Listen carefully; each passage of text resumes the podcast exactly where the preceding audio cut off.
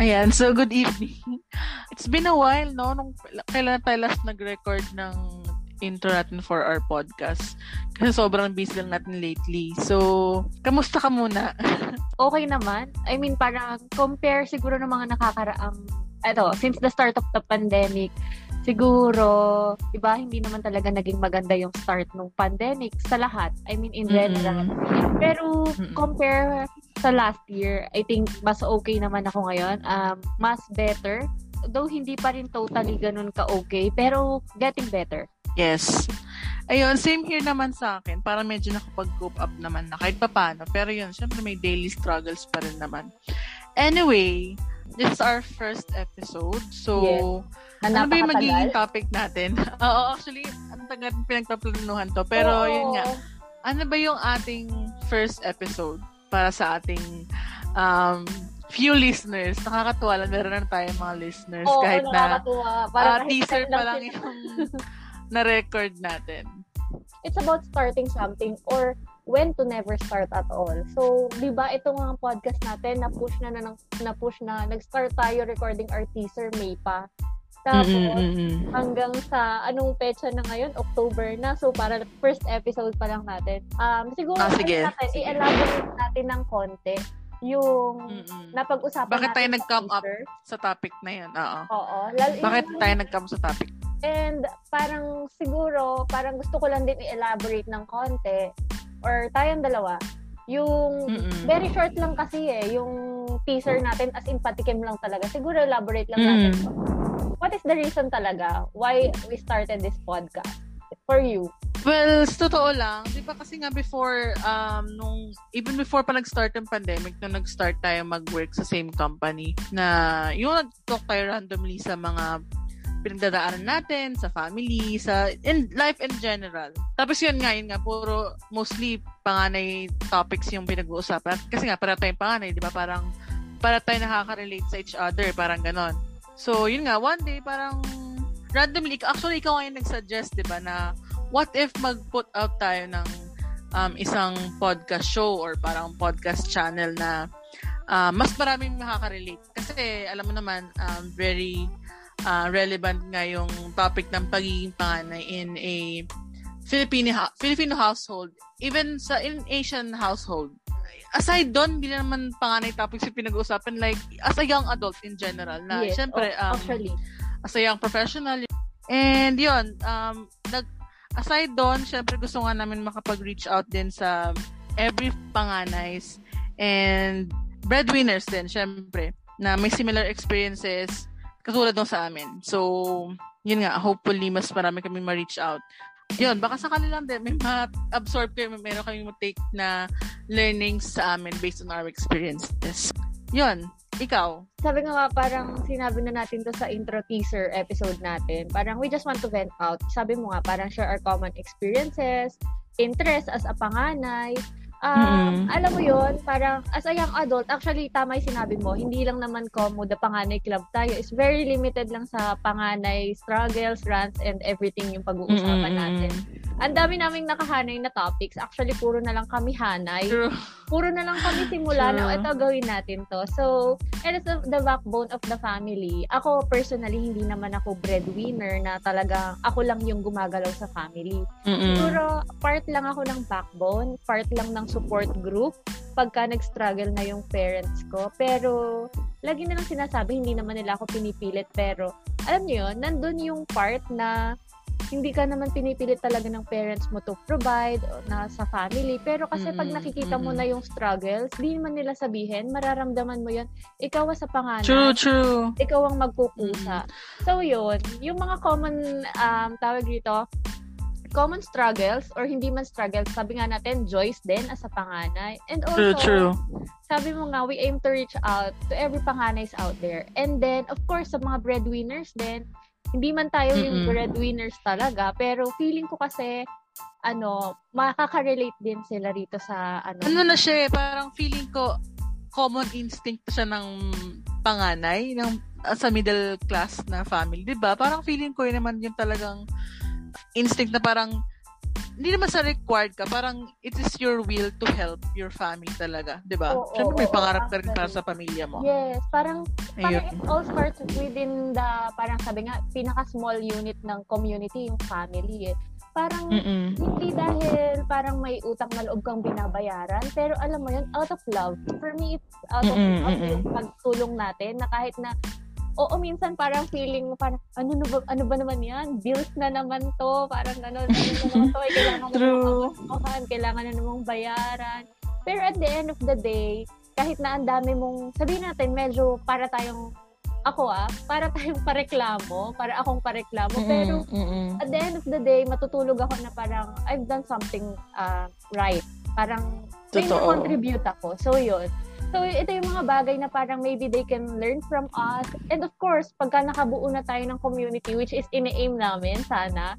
Kasi parang we want to have a virtual hug group na gano'n. Parang, so sa kanila din, matuto kami. And then, ang daming bagay. I mean, when it comes to finances, when it comes to handling yung mga situations sa offices.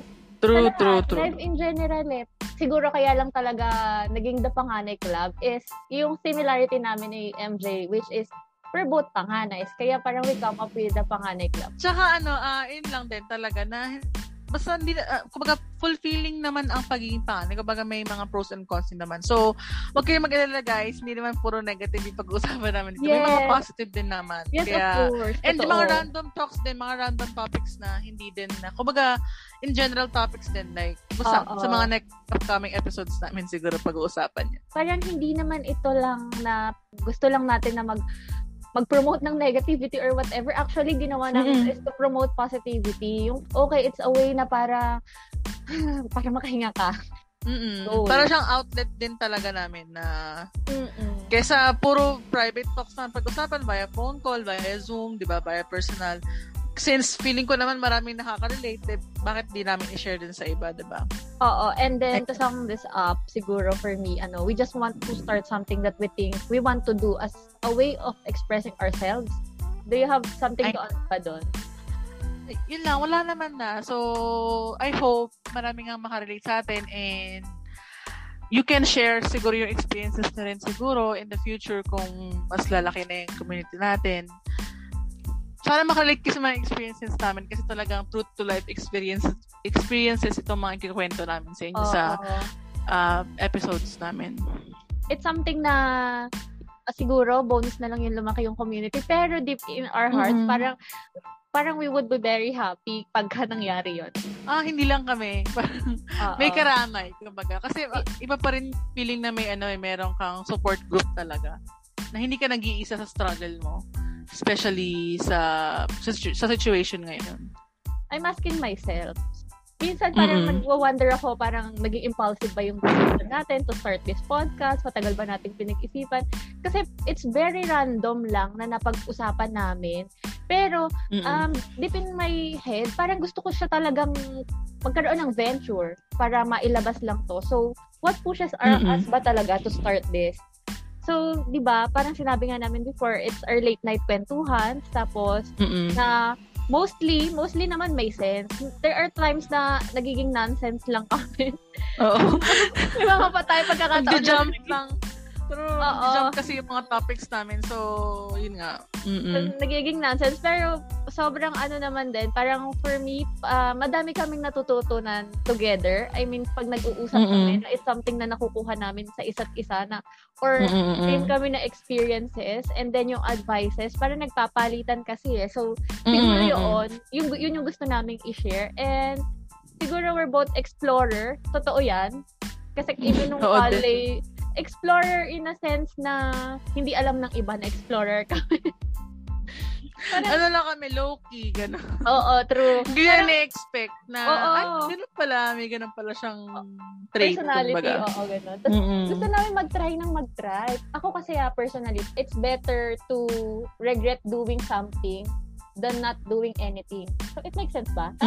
So, yun, parang, mas gusto ko nang gawin yung isang bagay and then mag-regret, kaysa mag-regret na hindi siya gawin. Parang, true. Parang isa yun sa mga ko eh. Parang ayoko nang may what ifs. At least, natry ko na lang. Oo, nakaka-regret. At saka, hindi naman to, parang it is not something na illegal yung gagawin. Kaya gusto ko siyang try, gusto kong i-explore. Sure. Sinabing gumawa ng illegal na bagay, ha? So, yung baga, kung meron kang gustong itry, gusto mo na talagang subukang gawin.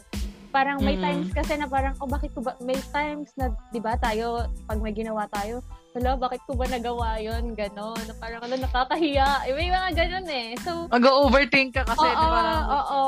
True. So, yun nga. Parang, for me, better to regret doing something you want. Kasi, in the first place, parang, nagre-regret ka lang naman, tingin ko, because you fail. Parang, kaysa mag-regret ka or not doing anything. Parang, ay, sabi, hindi ginawa to, but ang daming what ifs eh. So, and then, of course, break our comfort zones na rin. Kaya, siguro, for me, na-push kami both na mag-establish na itong podcast. Oo. Kasi ako talaga, admittedly, sobrang maingay and sobrang daldal ko. Parang, I can talk 8 hours straight. Walang pause. Pero kasi, diba, sa social media, hindi tayo ganun kaingay with our personal thoughts, ganyan. Hindi talaga. Siguro Twitter lang, pero hindi naman din parang everyday nag-tweet tayo. Parang, daw ako, may personal vlog ako, pero ayoko pang i-disclose kung ano yung details kasi medyo personal pa kasi sa akin. Parang gusto ko na naka-private muna. So, yun. Pero other than that, social media in general, hindi talaga kami masyadong yung laging nagpo-post. Parang ganun. More on share kami ng memes and kumbaga, ito na yung pinaka-vulnerable side namin na true podcast talaga. Kung may nakakilala naman sa amin personally, so huwag kayo masyadong maingay. Kami lang to. Sure. Hindi nila alam yung ganitong side siguro natin. Yung parang mga deep thoughts. True. Somehow. Ayun. Kasi feeling ko talaga na ako na talaga hindi masyado makwento. Patunay itong podcast to na we really started something new talaga in our lives. Na parang hindi talaga siya namin talaga usually na ginagawa. Na parang talagang bago talaga sa sistema namin to. Yun nga, di ba? From phone calls before na, even nung nagka-semi-long drives tayo, puro ganito pinag-usapan. Tapos ngayon, nasa internet na yung mga boses natin. So, nakakatawa lang din na part 2 ng, part 2 ng pag-break namin sa comfort zone namin, honestly. True. Yun talaga. Ayun, nakakatawa lang talaga. And then, speaking of comfort zone, dito sa pag-uusapan na lang natin na bine-break natin yung comfort zone. For you, what makes you break your comfort zone? For me talaga, mafe-feel ko na kasi na it's about time to break on my comfort zone. Pag alam ko hindi na ako nag-grow as a person and as a professional din siguro. Depende sa situation. Pero, parang ang tawag nito, yung pinaka-verge ko na mag-pursue ng ibang siguro environment. Yung nga, binanggit ko, case-to-case basis kasi yung pag-break ko ng comfort. So, kumbaga, hindi siya palagi na parang, naisipan lang na mag-jump right in ako sa ibang environment, sa ibang setup, sa ibang atmosphere, diba? Kasi nga, hindi naman ako, kumbaga, wala naman akong capacity talaga every time na mag-decide ako na, gusto kong lumipat na ibang environment, ganyan. So, kasi iniisip ko, lagi ako nag-iisip ng pros and cons every time nag-decide ako ng something na gusto ko talagang i-pursue.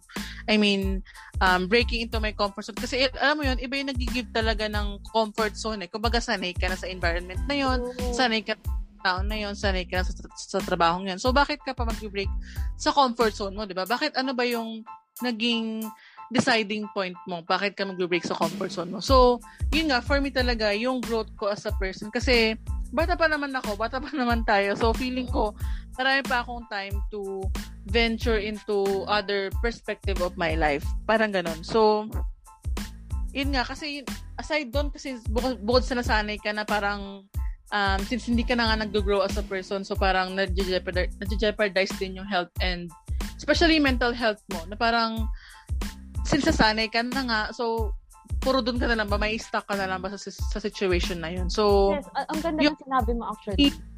Yun for me, ang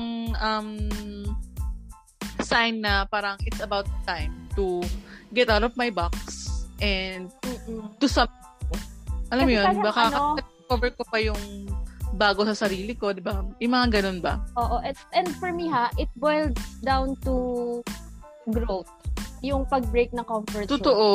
Parang it really boils down with growth. Kasi, ano mo kayo eh, di ba, pagka nasa comfort zone ka, parang nasa box ka lang eh. Ito lang yung mundo mo eh. Pero when you decided to break your comfort zone, ibig sabihin you decide for yourself na, I really want to grow. Parang, I wanna get out of this box and explore the world. So, ganun true. Siguro yung breaking point para i-break talaga yung comfort zone for me. Hindi madaling i-break ang comfort zone kasi nga doon ka sanay, doon ka komportable kasi kaya ka comfort zone eh. Pero alam mo yon, parang yun nga, pagka ready ka na physically, emotionally, and then na parang alam ko na na-realize ko na parang siguro na-explore mo na yung box na yon. So tapos ka na-explore yung box na yon na parang hindi na ako nag-grow dito. I want something better, I want something good. I want something na mag-i-improve sa akin and magde-develop sa akin as a person.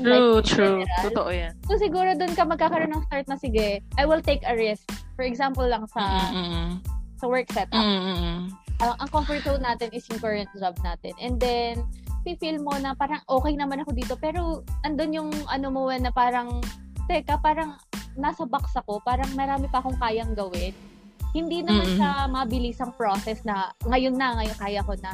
Mag-iisip oo naman, parang, diba? Totoo naman, diba? Kasi, tagal mo na rin sa comfort zone, parang ano ba yung magiging next step ko? Parang may ganun kang factor na pag-iisipan na parang, kasi feeling ko kasi, yung pag-break mo sa comfort zone mo, it's a way din na, para ma-discover mo rin yung sarili mo, na parang, meron pa pala akong kayang gawin. Meron pala, kaya ko palang gawin tong bagay. Hindi ko pala kaya ito. Kumbaga, talagang meron kang ilulose, meron ka rin i-gain.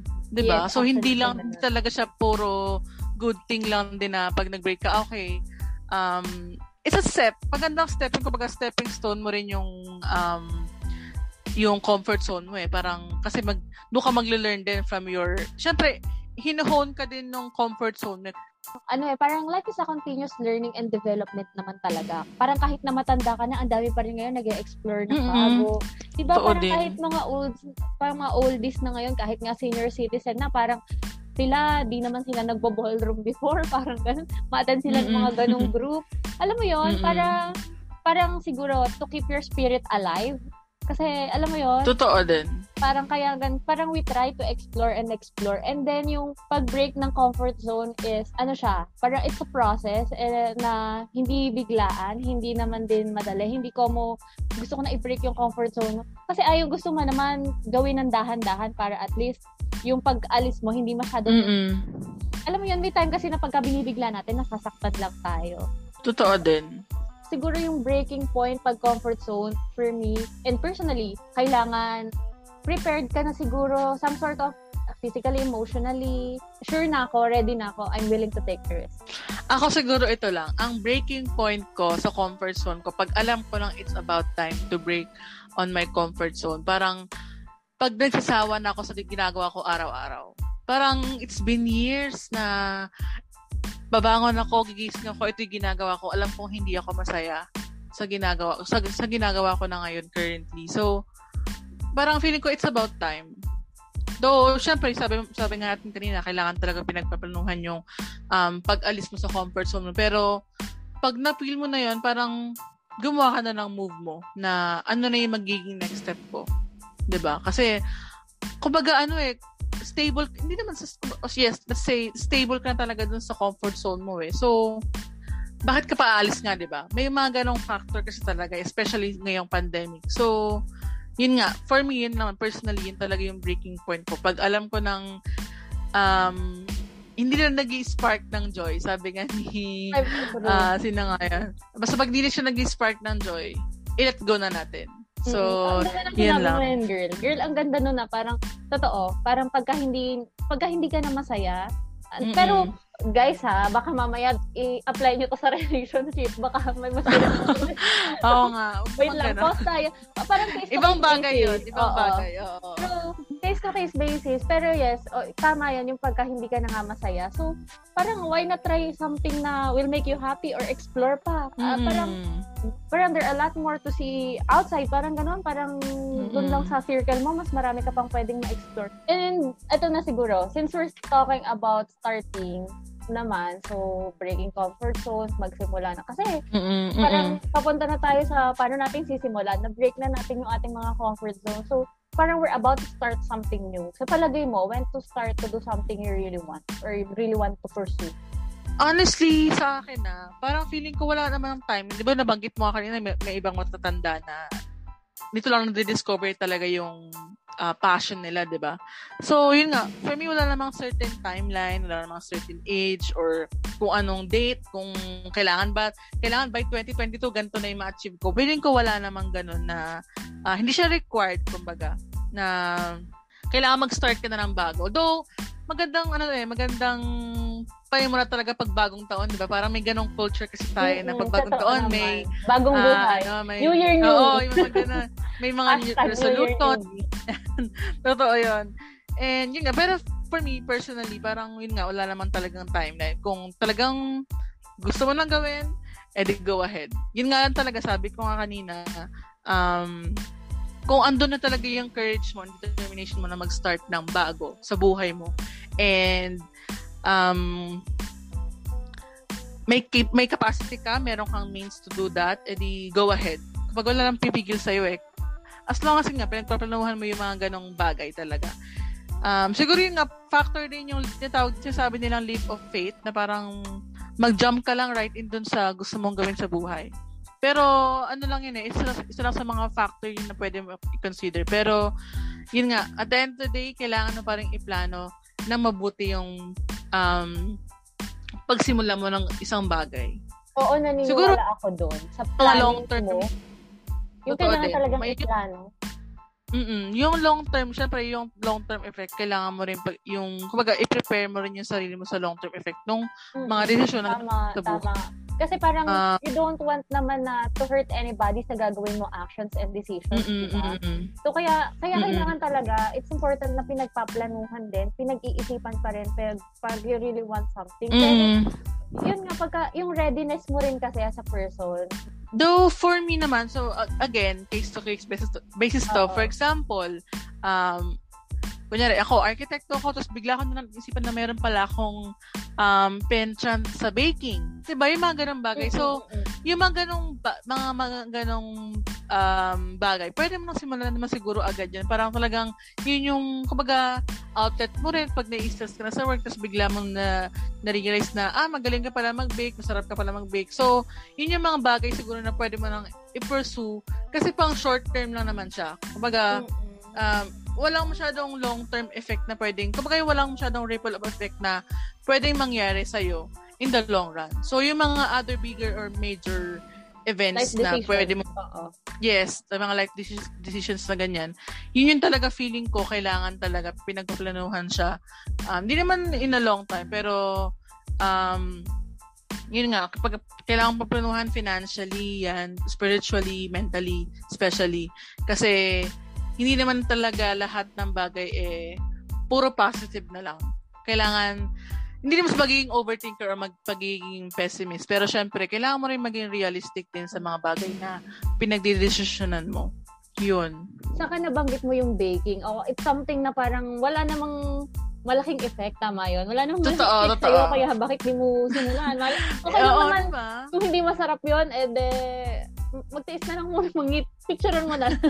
Oo, parang practice makes perfect naman eh. So, diba? Kasi kung talaga nag-i-enjoy ka naman eh. May mga gano'n naman, diba? Kahit, although nakapagod, syempre. Pero kung nag-i-enjoy, siguro ano, magbigay ko na example. Yung, for example, you're a senior high student. And then, yung friend mo, gusto niya mag-take ng architecture. Yung friend mo talaga, ever since childhood, gusto niya maging architect. Ikaw naman is na-inspire ka lang sa friend mo, may pangarap ka, may gusto siyang gawin sa buhay. So ikaw, kasi meron tayong ganyan pagka high school. Ako, may ganun ako na parang I'm so confused kung ano yung gusto kong gawin. Oo. Naku, life-changing ang magpili ng course, ah. Oo. Oo. Totoo yan. Well, sobrang confused ako. Hindi ko alam kung paano magde-decide sa buhay ko. Hindi ko alam kung saan ako magaling. Hindi ko alam kung anong hilig ko. What I know back when I was in high school is gusto ko lang manood ng mga K-dramas, Asian dramas, Chinese drama. Ay, wala pa Chinese na. Chinese dramas. So, yun lang talaga. I mean, yun yung interest ko before. Pero alam mo ba, hindi ko alam na interest ko siya before. I thought it was just a pastime ko lang, ganun. Ah, diba? Kasi nag-i-enjoy ka eh. Oh, na parang hindi mo napapansin yung oras. Ah, okay. Tapos ko na pala isang series, ganyan. Pero I'm not talking to experience naman. Hindi ko sinasabing ayoko maging arkitekto. Well, some sort of chart. Hindi, yung ganun. Yung parang baka nakita mo yung friend, gusto niyang, pero kasi wala naka-influence sa akin na friends to take up architecture. Parang, baka kasi, ganun lang. Halimbawa, or yung friend mo, engineering, gusto mag-engineering, pero hindi mo pa kasi kilala masyado yung sarili mo, and then na-hype ka lang, uy, mag-engineering tayo, malaki daw yung sweldo, sabi mo, which is, alam natin. Totoo din.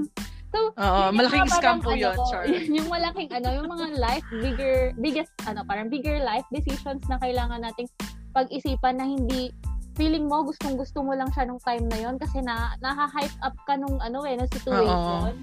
So, totoo din. Take risk kasi, well, wala namang masama if you will try. Baka naman ma-enjoy mo along the way. Pero alam mo, parang iniisip mo rin na parang kailangan mong ulit-ulitin. Pero sabi nga atin kanina, di ba, na totoo din. Yun nga, pero yung nga sabi natin kanina na, yun nga, basta i-prepare mo yung sarili mo na sa mga worst case scenarios na talagang possible naman mangyari kasi nga hindi naman palaging maganda yung nangyayari, diba? Totoo. Tsaka isa pa, pero swerte yung mga talagang, yung mga taong talagang na-discover na talaga yung passion nila, diba? Kaya nga tayo nag-brought up sa topic nito, sa question na to, kasi bakit pa tayo naghahanap ng something we really want? Kasi kung talagang, kumbaga, feeling ko, ang result lang kasi talaga is talaga hindi pa natin nahahanap talaga yung passion natin o talaga yung mga bagay na gusto natin gawin sa buhay natin. So, congratulations siguro dun sa mga talagang na-discover na nila yung talagang passion nila in life. So, good job sa inyo. Oo, totoo. Yung parang ito na yung gagawin nyo for the rest of your life na this will make, hindi naman sinabing mag-stuck sila dun, pero laging akibat na to, kalakip na to ng Parang yung iba sa atin, sa session natin. Parang nabanggit na rin naman natin na architect tayo. Meron tayong mga na talagang may ini-aim na sila, may ginogol na sila. Baka meron na architects na hindi man natin kakilala pero nag-goal na maging national artist, makapag-design ng ganitong building, maging part ng solution, maging urban planner. Alam mo, parang meron na silang long-term plans for themselves, which is congratulations sa inyo. Congrats doon sa pagkakahanap niyo ng So, ito lang, disclaimer lang. Siguro itong portion, itong topic namin ito, gusto lang namin siya i-relate dun sa mga taong pinili yung isang bagay because of practicality. May nabasa kasi ako somewhere in the internet na kung pipiliin mo daw ba yung passion mo versus practicality. Like, for example, since nga wala ka naman talagang capacity na i-pursue yung isang bagay na talagang gusto mo, diba? So, man-let out ka na lang talaga sa isang bagay na alam mong mas kaya mong abutin, diba? So, pero yun nga, kung dumating ka sa point na may means ka na and alam mong ready ka na na i-pursue yung talaga yung gusto mo, siguro it's about time na i-push nga yun talaga, yung gusto mong gawin sa buhay. Pero parang, yun, maganda yung sinabi mo nga nung una eh, pero wala namang timeline or age kung hindi mo siya makukuha pa ngayon. So, sa mga susunod na pagkakataon, lalo na kung kasing pagka may finances involved, ang hirap. Totoo. Eh. Ang hirap nun sabihin na parang this is what I want, pero gustong-gusto kong simulan ko. Kaso alam mo yun, nagiging hindrance. Baka naman pwedeng ipon muna tayo ngayon. And then, kumbaga, alam mo yun, mentally prepared ka na, spiritually prepared ka na, pero may isang bagay talaga na magpo-pull nung resistance nung gusto mong mangyari. Alam mo yun, may nabasa kasi ako na sinabi ni Lea Salonga na pag may isang bagay kang gustong gawin tapos parang may naghihila sa'yo pabalik, parang sinisetback ka na parang sinasabi sa'yo ng universe na okay, wag mo muna itong i-push through kasi hindi pa time. Parang yun parang nakakatawa yung sinabi niya na yun na feeling ko kung nanghihingi ka man ng sign, feeling ko yun talaga yung sign na hindi pa yun yung time na para i-push mo yung isang bagay na gusto mong gawin. Although andun na yung urge mo na simulan yung isang bagay, pero may mga obstacles, may mga hindrances nga na pumipigil pa dun sa isang bagay na yun. So baka yun yung sagot sa hinihingi mong tanong. Ay, sorry. Yun yung sagot na hinihingi mo from the universe na ito na ba yung time para i-push ko to? Though wag naman tayo mag-dwell lang din sa universe or kung sino man na sagutin nyo na. Siyempre, kailangan mo rin ng gagawin. Totoo. Para firm believer kami na hard work pays off talaga. Totoo. Pero pagka nag-hard work ka, learn to rest. Baka isipin yung hard work. Pero yun nga, sinabi mo kanina, diba, na parang kung hindi pa nga time, di at least, gumagawa ka na lang din ng paraan, diba? Kumbaga, andun pa rin yung goal mo kasi since nakahanap ka ng something na, okay, ito pala yung gusto ko, parang ito yung, matagal ko nang hinahanap, parang nagbigay sa'yo ng parang something na spark din, na parang meron kang nilook forward every day. So, since baga hindi pa nagpo-push through yung plans mo, edi at least gumagawa ka na din ng kahit small steps, diba, na at least kahit paano gumagalaw pa rin yung plans mo in the future. Diba? Parang gano'n. May naisip ako. How if yung plans mo, kasi naano ko to parang nasal ako, Vika Rushton, diba? Parang it will never happen na maging Miss Universe siya. So, sa current situation, kasi nga daw yung age niya is, Ang ganda niyan. Ang ganda niyan, nabanggit mo na yan. Paano yung ganun, kung nasa ganung situation? I mean, hindi lang naman sa Miss Universe, yung parang, paano kung wala na talagang chance? Parang lumipas yung panahon, hindi ka nagkaroon ng chance because of mga valid reasons naman na nangyari sa paligid. Siguro, sige, iyan natin yung kay Vicky Rushton nga na, kasi may factor din naman kasi nga, diba, may age limit din naman yung pageantry, ganyan. Pero alam ko naman for sure na talagang gusto niya yung ginagawa niya sa pageantry, diba, sa mundo ng pageantry. So, siguro, in terms naman sa reality ng life na talagang ilang beses ka ng pinigilan talaga ng mundo na talagang hindi para sa'yo to. Ayun, parang for me, siguro feel ko yun pagka talagang hindi para sa akin yung isang bagay, kung ilang beses ko siyang trinay, tapos talagang kumbaga yung binanggit ko kanina, merong pull of resistance na parang hindi ka na naka-experience ng luwag or ginhawa habang on the process ka ng pag-pursue ng isang bagay. Parang laging may pumipigil sa'yo na hindi para sa'yo yan, ito yung para sa'yo, ganun. Oo, siguro kasi hindi ka pwedeng mag-dwell lang na ito talaga yung gusto ko, ito yung gusto ko, sige, purso ka ng purso. Though wala namang masama doon, pero alam mo yun, baka kinakain na rin yung time mo, baka meron palang isang bagay na talagang para sa'yo, hindi mo lang pinapansin. Diba? Parang look on the bigger perspective din siguro ng life. Wag lang tayo mag-settle doon sa ang ganda, gusto ko to eh. Diba? Okay. Parang ito lang yung gusto ko. Hindi nga gusto sa'yo. Parang hindi nga. It's not meant for you. Oo. Kayang mag-get. Pero hindi sa pagiging hindi sa pagiging negative. Hindi sa pagiging negative. Parang we're not about Vicky, ha? Parang clarification lang. Pero alam mo, tingin ko kasi parang kasi may age limit kasi yung sa kanila eh. So, parang hindi dahil hindi niya na-achieve yun or na-reach na yun, it's parang it's the end of the world. Para sa iba dyan na totoo din. Na with different situations. Wala na akong diba, wala na akong pupuntahan sa buhay kasi ito na yung alam kong gusto kong ginagawa. Parang ganun eh. Diba? Oo, ganun nga. Yung parang siguro, kung halimbawa na-stuck ka man sa situation na feeling mo, parang wala na talagang chance. And then, parang learn to live with it. I have to accept this na hindi to para sa akin. And maybe, out there, merong mas magandang bagay na para sa akin na it's for me talaga. I mean, alam mo yun, parang huwag ka masyadong, yun nga, sabi mo, mag-dwell sa negativity na parang it's tapos na, wala na akong papupuntahan. Well, hindi lang mga sa pageantry na topic. I mean, life in general. Life in general. Mm-hmm. Baka meron kang, for example, merong work ka na ina-applyan na gano'n, na feeling mo, end of the world na pagka nakuha yun. Kasi time is running out, kailangan mo na ng pera for the family, mga ganun ba? Parang, ibig sabihin nun, parang, okay, siguro parang yun nga, parang learn to live with it, parang dance with it, parang sabi nga nila kung ano yung music na ibigay sa'yo. Totoo.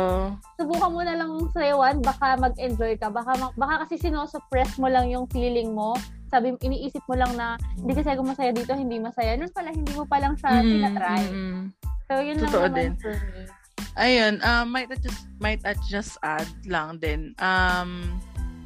Siguro ano din, since kunyari nakailang try ka na nga, like, 10 times, 15 times, ayaw pa rin talaga mag-work nung gusto mo. Siguro, ano din, take a step back, tapos i-reassess mo rin yung paligid mo. Yung decisions mo sa buhay na parang, okay, nakailang try na ako. Siyempre, nakakapagod din naman, di ba, na kahit ilang, kumbaga kahit andun na nga yung determination mo na gusto ko talaga to, but ayaw pa rin ibigay sa akin. So, yun nga, learn to take a step back, tapos i-reassess mo yung, ano mo, mga plans mo sa buhay. Yun lang, nakakatuwa lang din na yung iba na, may mga kilala kasi ako na although hindi na push to talaga yung mga gusto nila kasi nga kahit gusto nila isang bagay pero hindi nag-work. Pero ngayon, ang gaganda na nung ano, kumbaga, kasi yun nga, tinignan lang nila yung bigger picture ng buhay nila kasi meron palang mas magandang opportunity na hindi nga lang na pinapansin noon pero dahil na hindi sila kumbaga na-decline sila sa pangarap nila eh mas maganda pala yung magiging outcome nung isang bagay na kumbaga hindi nila gano'ng pinapansin pero nasa harap na pala nila parang gano'n. So ayun lang naman. Maganda yung sinabi mo na yun pagka nandun yung setback. Pagka kasi for me kung siguro ikaw yung kailan mo dapat i-assess yung sarili mo, diba? Hindi na nga nangyayari lahat. Siguro pagka it causes you pain na, nagsisimula ka ng makaramdam ng sobrang, hindi ko na sinasabi mag-give up kayo agad, baka nakakaisang try ka lang mag-give up na kayo, pero parang ang daming tries nyo na din, sobra, alam mo yung ang dami nang naaapektuhan, hindi lang kayo personally. Totoo yan, totoo yan, girl. Kakatry nito. For example, you're a family man na talagang ikaw yung bumubuhay sa family mo. Then, feeling tapos ang daming hindrances sa'yo, tapos it causes na yung life ng family mo, siguro dun ka na kailangan mag-reassess. Kasi kung yung sarili mo lang, halimbawa, yung mga sarili lang natin yung mga, ako lang naman yung nasa-hurt dito and ready pa akong i-accept tong pain na to. Kaya ko pa to basta gusto ko pa. Pero pagka meron ng mga tao na maaapektuhan dahil doon, baka yun yung reassess. Oo yan. Yun yung totoo. May mga affected na parang may mga nasasaktan na behind your back. Siguro naman baka meron ng mga hindi ka na nakakapag-provide ng katatry ng ganito. Totoo. Kasi, halimbawa, sabihin natin, point ka dyan, girl. Wala pa naman ako nakita or sa drama ko lang ito napanood. Halimbawa, nag-a-apply ka for a work. Ngayon, parang may family ka na. Ikaw yung breadwinner. Ikaw yung father ng household. So, nag-apply ka ng work sa mga dramas matagal nating mapanood to yung mga Filipino dramas ng mga 90s. Totoo. So, nag-apply siya ng work. Ayaw niya mag-apply for certain work na to kasi feeling niya hindi dapat ito yung work niya, kailangan mas mataas. So, ngayon po siya ng work, so wala na siyang maipakain sa family niya. Siguro baka yung time na yon, baka kailangan mo ng reassess yung sarili mo, tanggapin ko muna itong mas mababa yung position na work na to, pero this will do. Baka ito pa yung mag-bring sa akin ng success later on. Hindi ko lang nakikita. Parang yun. Kasi feeling ko, delay is not a failure naman eh. Parang yun nga, parang delay is feeling ko yun yung time na dapat mo i-reassess nga yung mga decision mo sa buhay. Yun lang din, di ba? Siguro, gusto kong dagdagan yun. Parang delay is not a failure. I think delay is some sort of preparation to a bigger success. Talagang it takes a lot of courage para magsimula ka ng isang bagay talagang bago sa sarili mo or bago sa paningin mo.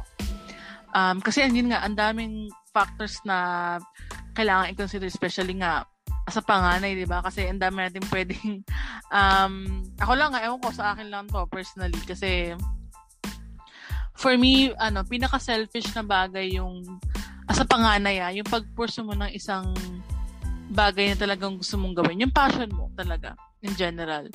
Kasi knowing na I have to support my family, yung kapatid ko, ganyan. Kasi alam naman, mayroon tayong mga pangarap din naman sa family natin na, kumbaga, may mga gusto kang bagay na gustong marating, like, or ma-experience man lang nila, ganun. So, may mga ganong setback ako or may mga ganong factors ako na kumbaga kinoconsider bago ko mag-pursue ng isang bagay. So, it really takes a lot of courage. And, kasi feeling ko andun na yung determination eh. So, courage na lang din talaga bago ka mag-start ng isang bagay. And, yun nga, kaya yun din yung kinoconsider ko rin talaga bago ko mag-jump right into sa isang bagay na passion ko talaga. Di ko man masabing passion ko pa siya kasi syempre di-discover ko pa lang naman siya. So, feeling ko yun yung mga bagay na kumbaga mga deciding factors ko.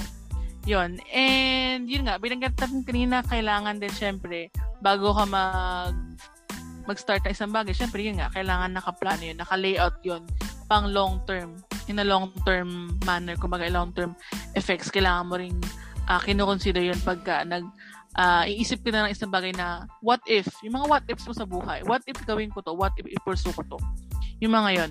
And again, binanggit natin kanina, kailangan i-prepare mo rin yung sarili mo, although syempre sabi nga nila we are never prepared of something, parang hindi naman tayo talaga prepare